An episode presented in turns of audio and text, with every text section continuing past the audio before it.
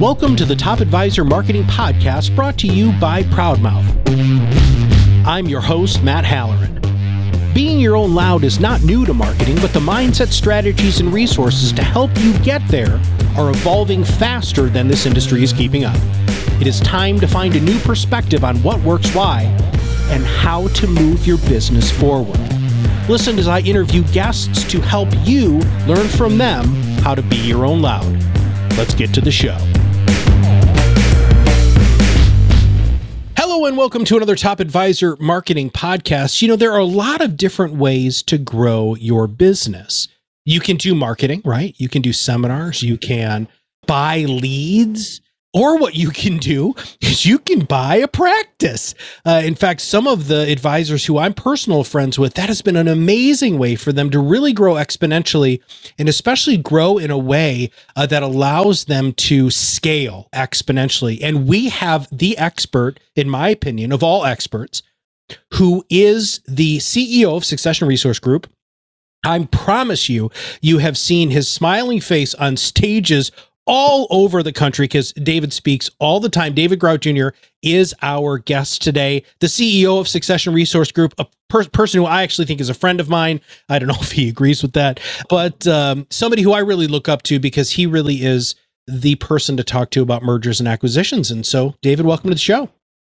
Thank you so much, Matt. And yeah, happy to be here. I too count you as a friend, uh, great colleague, peer in the industry, and frankly, I get most excited about the stuff you do with marketing as the fellow thought leader. I think you're a little bit like us or a lot like us in that I think you do what you do because you genuinely like doing it and certainly like the outcomes that it helps drive. But to your point, yeah, M&A, it's, it's what gets us up in the morning. It's as good as coffee for us and our team really gets us jazzed. It's, it's a game changer for our clients, whether they're on the buy or sell side. So no, we do this stuff every day of the week and twice on Sunday, not because we have to, but because we want to. And David, every time that we talked and when we've seen each other at conferences, it's just there there is a level of joy. And it's super awesome to hang out with people who really love what they do, right? I mean, and that's not normal for some people. You and I are just weird enough to uh, really, really like uh, this opportunity. Now, okay, I don't know if I want to begin. You know, yes, I do. I want to talk. I want to talk about the pandemic first. So uh, we we were preparing for this, and we've got some couple of questions. But I really need to ask you, what happened with you during the pandemic? Was it good? Was it bad? How did it change things? Uh, let's start there today. Well, in terms of yeah, how I was impacted by the pandemic, let's see. I had three lovely children thrust upon me while trying to work full time, so that went really well. Uh but fortunately, everyone else was struggling with the same thing. More importantly, uh, the work we do with mergers and acquisitions, I mean, it was, it's never the same thing year over year. There's always things that change. 2020 was that on steroids. I mean, it was 2019 was a banner year for mergers and acquisitions. I mean, you can see from the data that we publish periodically. You can see it from our peers, DeVoe, Echelon. I mean, they published their data. 2019 was a great year, the high mark for the industry at that point on volume, multiples. January, February 2020 was more of the same. It was looking great. And then March happened, and all of a sudden, advisors, everyone was distracted and busy with all sorts of other, unfortunately, more important things. And so deals we had that were in the final stages, somehow they held together, persevered, got it done. Fortunately, most of those buyers had a very, I think, sort of long term outlook. Yeah, they were being disrupted. Everyone acknowledged that. But as you already mentioned, I mean, an acquisition done right, it's it can be a game changer, certainly the fastest way to grow your business. So they pressed on, they got those deals done. But if you weren't near the finish line, things got put on hold.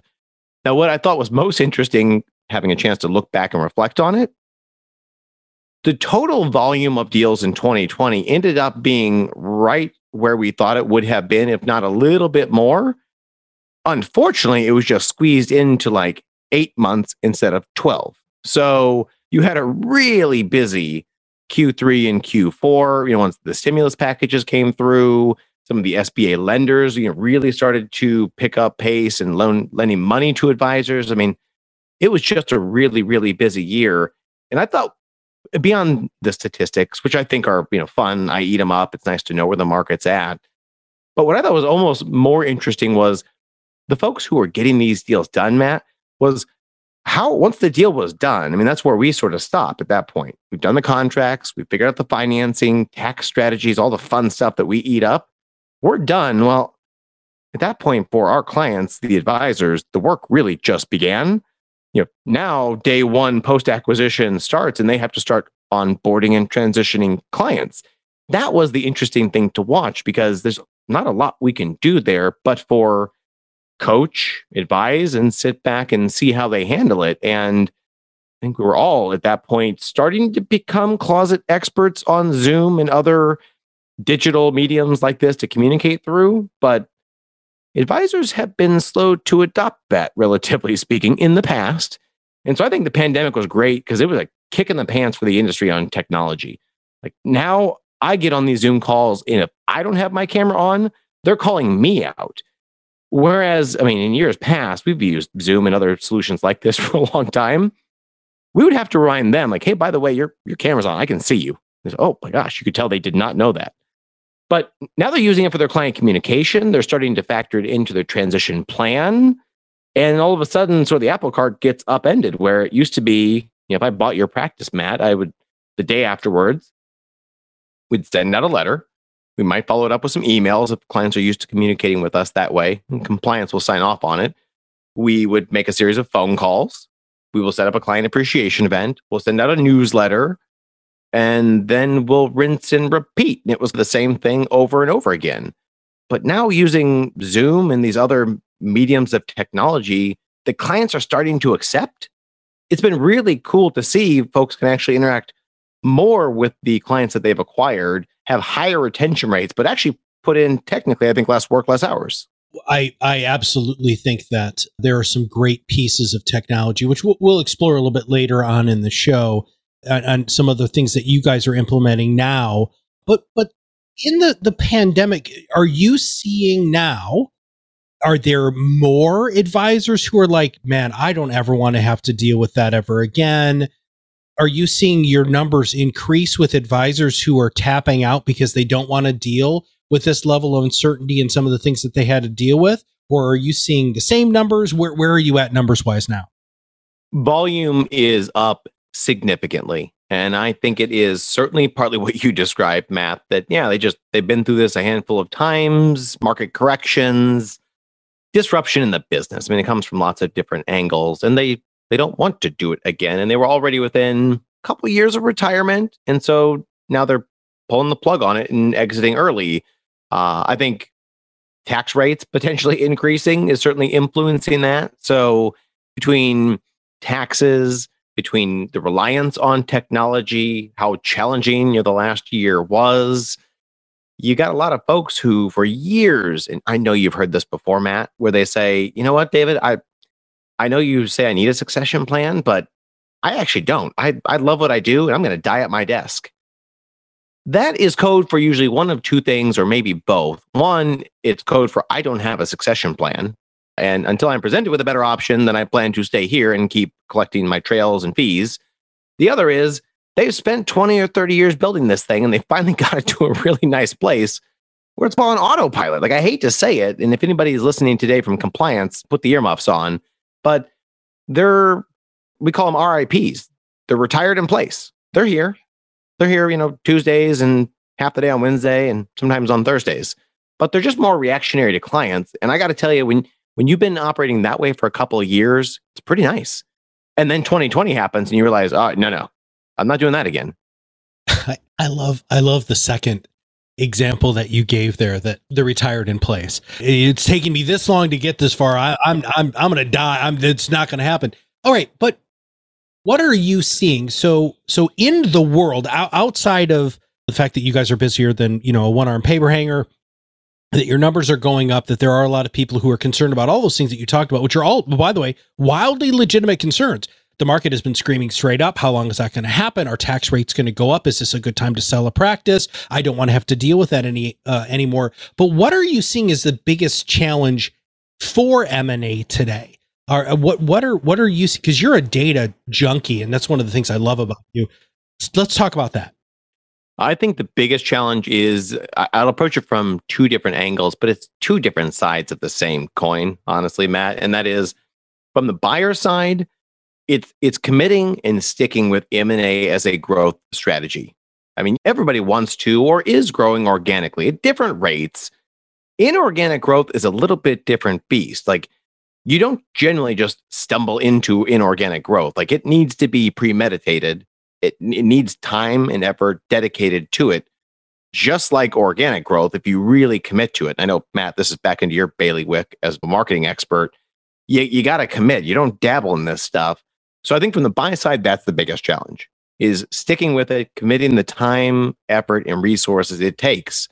It's worth it but you might be putting in effort for two or three years before you find you know the right acquisition opportunity.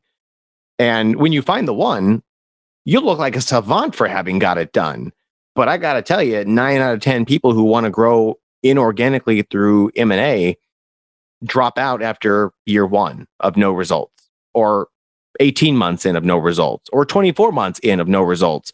When if they'd have just stuck with it a little bit longer, it, it pays off in spades, but it's like all marketing. You've got to build your pipeline and takes a lot of touches. And you're also talking about trying to convince somebody to sell their business. I mean, it's their baby. Giving that thing up, it's it's giving up their income, clients who are friends and family at this point. It's it's not easy. So I think from the buyer side, that's the biggest challenge is just frankly committing to it and sticking to it. On the sell side, it's being reasonable. And I mean, someday, I mean, Matt, you and I will be there when we sell our respective businesses. We'll be unreasonable. That's our job as a seller. But you've got to be unreasonable while still being somewhat reasonable or at least rational. So many of these folks we talk to, what's in the best interest of their business, and by business, I mean their clients, their employees, and the other various stakeholders, what's in the best interest of everybody for that business probably isn't retiring in place. But when your alternative is, well, I want to get five times my gross revenue, well, sure, me too. But that isn't within the realm of reality. It's not where the market's at. And so it's just, it's having reasonable expectations when you exit the business. I get it. Like the old MasterCard commercials, it's priceless. But at the end of the day, the deal's got to cash flow whoever the buyer is, whether they're on your team already, they're a peer in the industry, or a big roll up or consolidator. That's a pretty common denominator. We had Claire Akin on the show a little while ago, and I just recently did a webinar with her. And one of the great, I mean, she's talking about her marketing resource. That woman is amazing. And Indigo Marketing Agency, one of the things that they do is they force their clients to create a 36 month marketing plan. And that's exactly what, you know, uh, what we're finding. And I know you're finding this because we've got a, a, a new shared client, but you know, having M&A be part of your marketing and growth strategy you need to and i mean 36 months we're talking minimum right? You're you need to have a 10 year freaking plan everybody because if you put something like that in place and you look at this as a as a business not a practice you look at it as a business and how are you going to grow your business? Including buying a practice is such an unbelievable way to exponentially growth. But what is the biggest factor david? So when you're hearing and I don't want to talk about the buyer side. I want to talk about the seller side right now. So, from sellers, what is the biggest factor in them saying yes to an advisor who's coming in to, to buy? I'll start really high level. And then obviously, Matt, you and I can peel the onion back one layer at a time. But I would say the biggest factor, I mean, obviously, the big ones for most sellers are going to be price, the deal terms, and the taxes. Those are number two, three, and four on almost every single seller's list that we work with. Number one is, is the fit. I mean, they really, and when I say fit, what they're what they're looking for, because we ask this of every advisor that we help sell that we're representing. Tell us about your ideal. What do they look like? Tell us about their firm, their size, political affiliations, gender. I mean, drop the PC and just give us all the facts and what they generally describe as themselves 20 years ago. right. Totally. Yeah, absolutely. I mean, they really, they just want to find somebody who can run the business the same way that they have because obviously that's the right way to do it. I mean, whether it is or isn't is a bit of an aside. It's it's their baby, it's their business, and what they built, they feel works. And so for them, it, it's all about the fit. I mean, don't get me wrong, it's never about the price until it's about the price. But you know, and it is. I mean, and they deserve every penny they get for it. They put years, decades into building this thing. But I got to tell you, we've had the opportunity to talk to our peers in other industries. We get a chance occasionally to work with other professional service practices, not in the financial services space, CPAs, attorneys. Uh, we've done freight brokerage stuff, pest control companies. I have literally never heard anyone in any other industry, A, say that they love what they do and they're going to die at their desk. It does not happen. You'll never hear an accountant say that. They may die at their desk, but it's not because they love it. Or saying that they want to prioritize finding the right fit for their clients and their staff over the price. And what's really cool is they don't just say it in this industry. More often than not, I mean, we will literally put deals in front of them from great candidates across the board. Don't get me wrong. But we'll show them, you know, here's an offer, Matt, for your practice for a million dollars. And this is from who you said you thought was the best fit. But the number two candidate offered you $1.5 million, a half a million dollars more, a 30% increase over the best offer from the person you liked. And yeah, I mean, don't get me wrong. Occasionally they'll start to rationalize and say, well, you know what? Maybe I misjudged the other guy. I need to have another conversation. But nine times out of 10, they will literally leave the half a million dollars on the table for their clients. You show me another industry where somebody is selling would do that. Well, I sure, I don't know any. Yeah, goodness gracious. Not a chance. Wow. Well, now does does purchasing a practice previously does that put the buyer in a higher standing with the seller in your experience or either way? I mean, I think that's a lot like asking, you know, if if having a bigger firm makes you more valuable. Well, having bought before by itself, no. I mean, that's not the reason they would pick you over someone else. But what the sellers are looking for, I think, I mean, consciously sometimes, but oftentimes subconsciously, they, they don't articulate it quite this clearly. But you can tell from the seat that we sit in watching them evaluate their candidates, what they're looking for is the path of least resistance. Like they want somebody who's a good fit, but let's say there's five or six of those. Well, the guy or gal or team that has been through this rodeo before, that they know what to say, they know when to say it, but you don't have to gain that knowledge through the school of hard knocks. Like you could do your research, you could talk to your peers, talk to folks like you and I, get out, have conversations, network, and you can get to that same point having never bought a business before. But again, it goes back to your question on the biggest challenge. You got to commit to it and stick to it. And part of that, like you mentioned, would be a marketing plan. Like, how are we going to go find opportunities? The other part is trying to always be the smartest person in the room. That's why I think buyers who have bought once, twice, or 20 times before often end up getting the next deal because they've picked up all these tips and tricks. They know what to say. They never use the word seller. They don't use the S word. You're not a seller. Clients aren't a commodity, but they get all these little nuances having done deals, you know, even down to the price and the terms. If the seller says they want a five times multiple for their practice, savvy buyer says, okay, I, I can make that work, but you know, the way I'd have to make that work would be adjusting the terms pretty heavily. Are you okay with that? They always find a way to say yes. And so it doesn't require you to have bought a business before, but it doesn't hurt.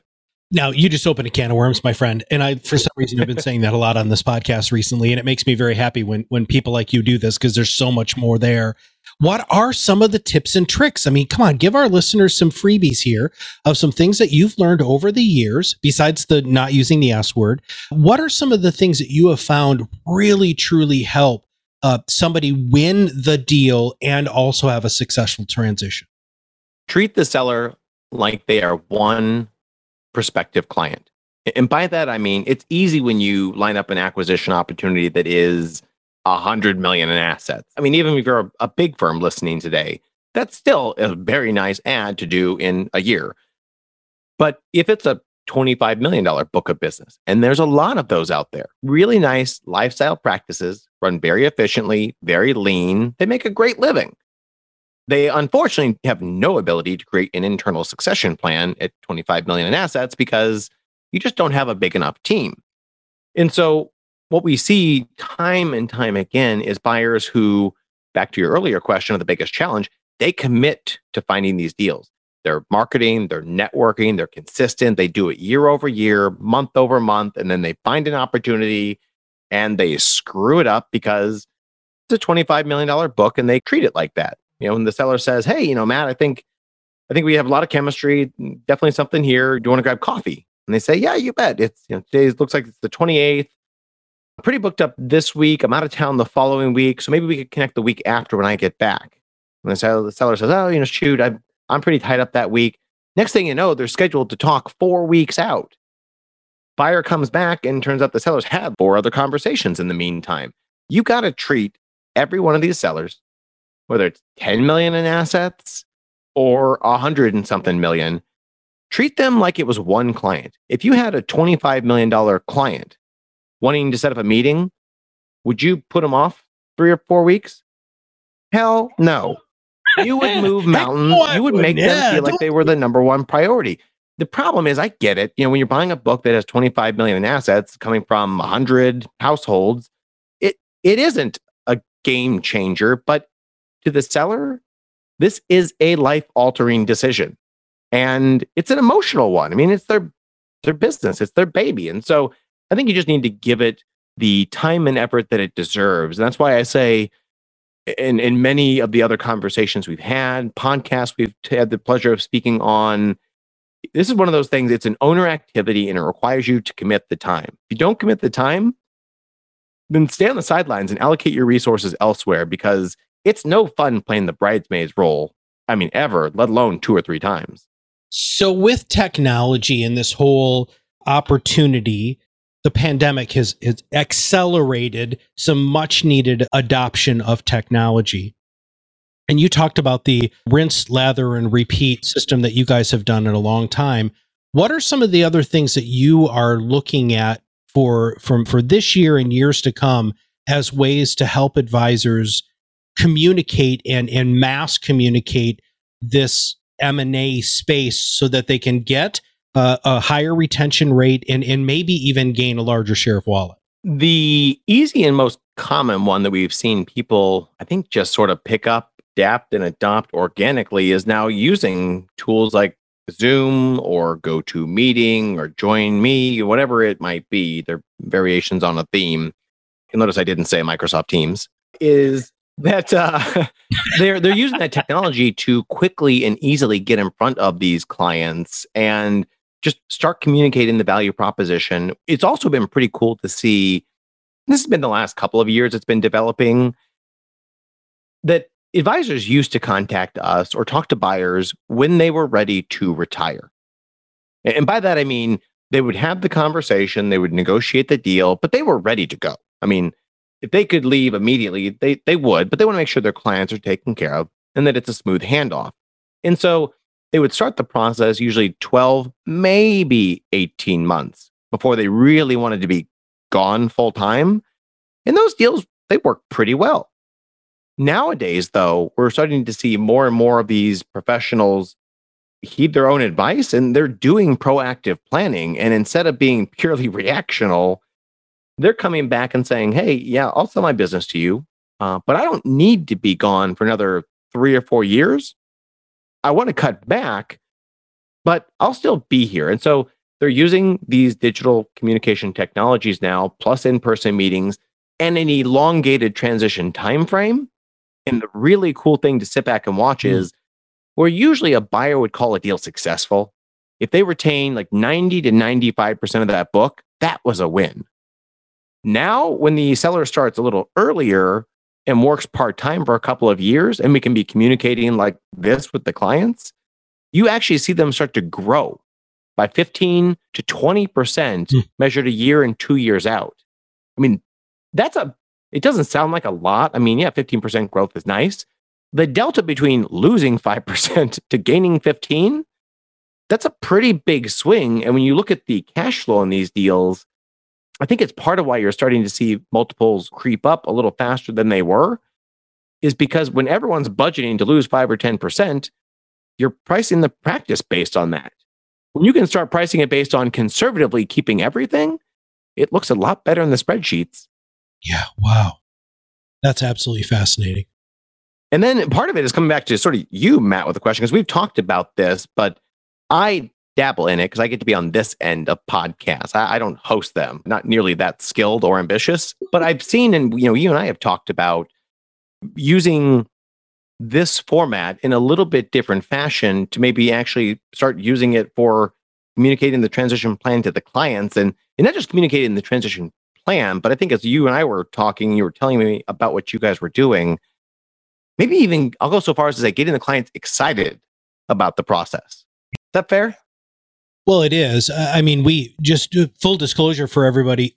after David and I talked a couple of years ago, and I was like, "Look, man, there's there's David and I are always trying to find ways to work together. Now, his system is a little different than mine because he's hoping that my businesses fail miserably uh, so that I'll, I'll, work with him directly. Uh, 100%. Which is, uh, yeah, which has been a great joke for, well, not really a joke because he was very serious there. I don't know if you I am.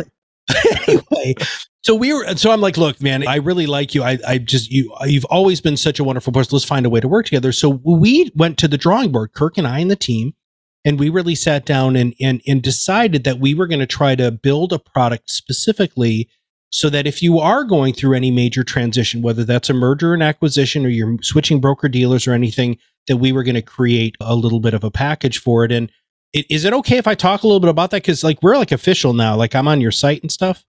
Yeah i mean honestly I, I think it's just such a cool new way for advisors especially i mean we're talking about maybe a 65 or 70 year old advisor retiring, but the person taking it over usually has a much better, more firm grasp on using technology, or they're certainly starting to. And so I feel like with so many advisors exploring podcasts and how they can use them for prospecting, this was just such a cool angle you guys applied, something we're all so familiar with, to something that's been I don't know. I just I haven't seen any innovation in how we communicate this transition to clients, and it's such an impactful change for everybody that I feel like it deserves the time and effort. Frankly, you guys have given it.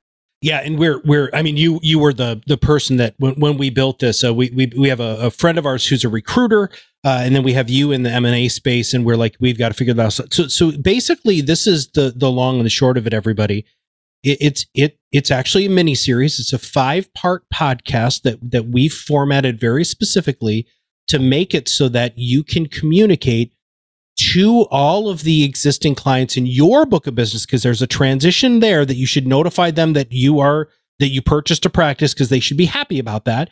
But it's also a great way to interview and be interviewed by the outgoing advisor to make it so that you can show the symbiotic relationship and why and in fact that's actually part of the system is why did you sell the practice to me and all of the sudden you have this nice little package of five podcasts and 40 pieces of social media that you can use for well i mean that's almost a year's worth of content. And when you're talking about growth which david was just talking about could you imagine how wonderful that would be to be able to launch the letter campaigns the phone call campaigns the client events all of the things that are the standard things that you do in mergers and acquisitions and add something that will allow you to communicate a lot deeper of the the reasons why things are changing really when you're sleeping. And so when when David said that he was interested in in exploring this, this just made us very very happy. And I want everybody to know that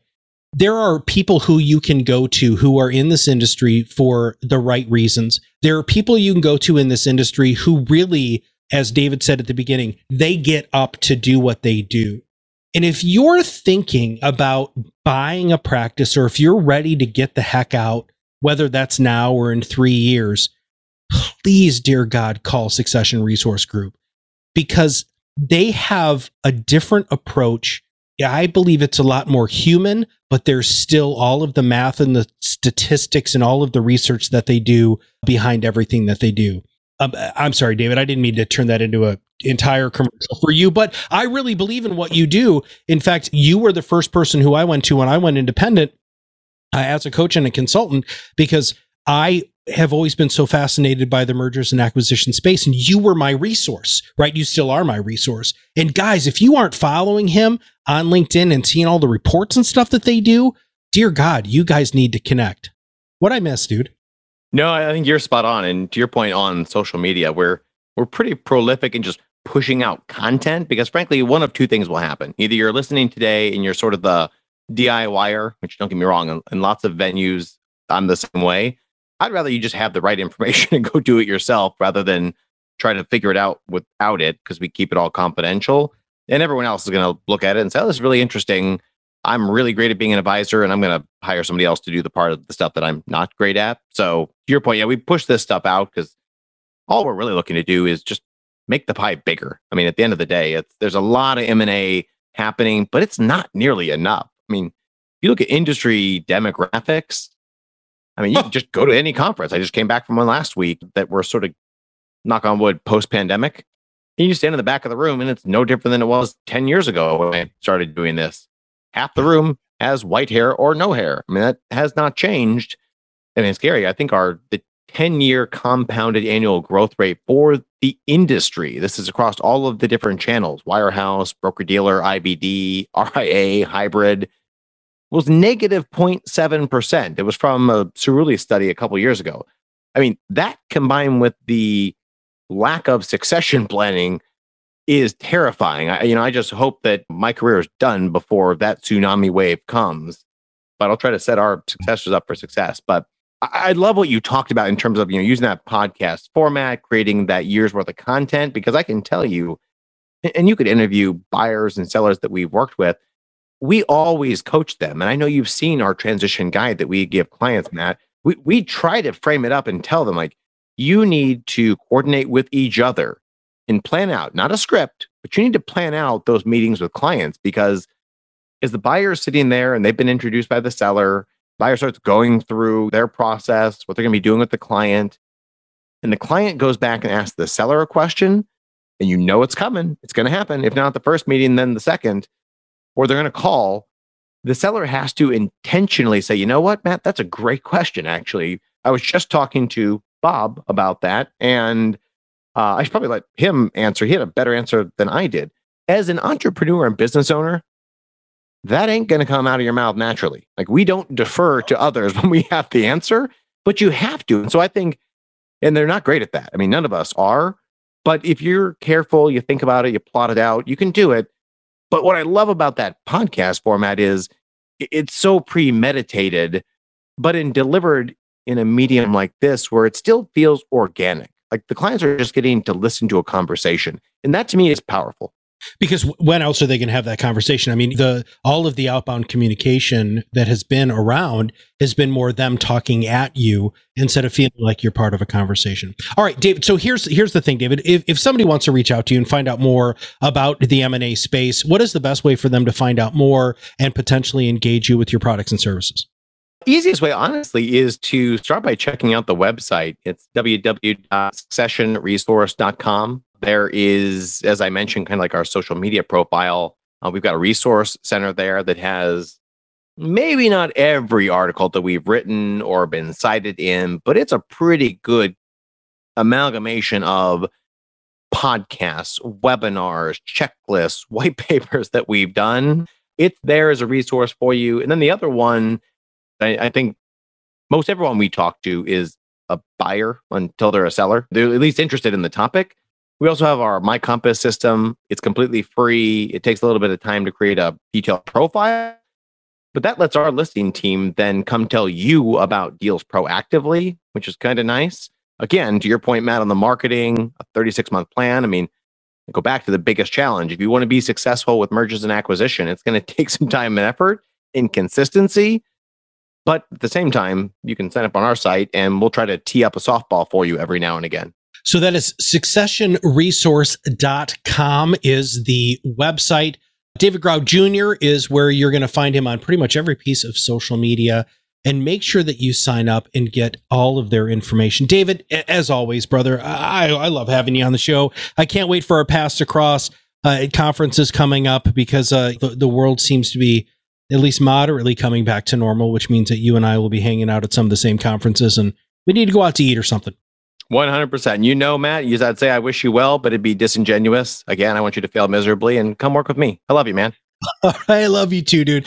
All right, everybody. Uh, if you have not subscribed to the podcast, make sure you click that subscribe now button below. That way, every time we come out with a new podcast, you'll help directly on your listening device. And most importantly, make sure that you follow David and follow everybody at Succession Resource Group to find out what's going on in the world of mergers and acquisitions because they are the resource. So, for everybody at Succession Resource Group and all of us here at Proudmouth, this is Matt Halloran, and I'll see you on the other side of the mic very soon.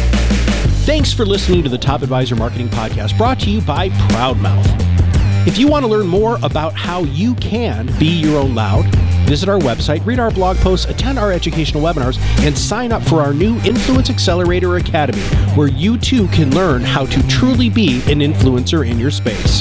Have a wonderful day.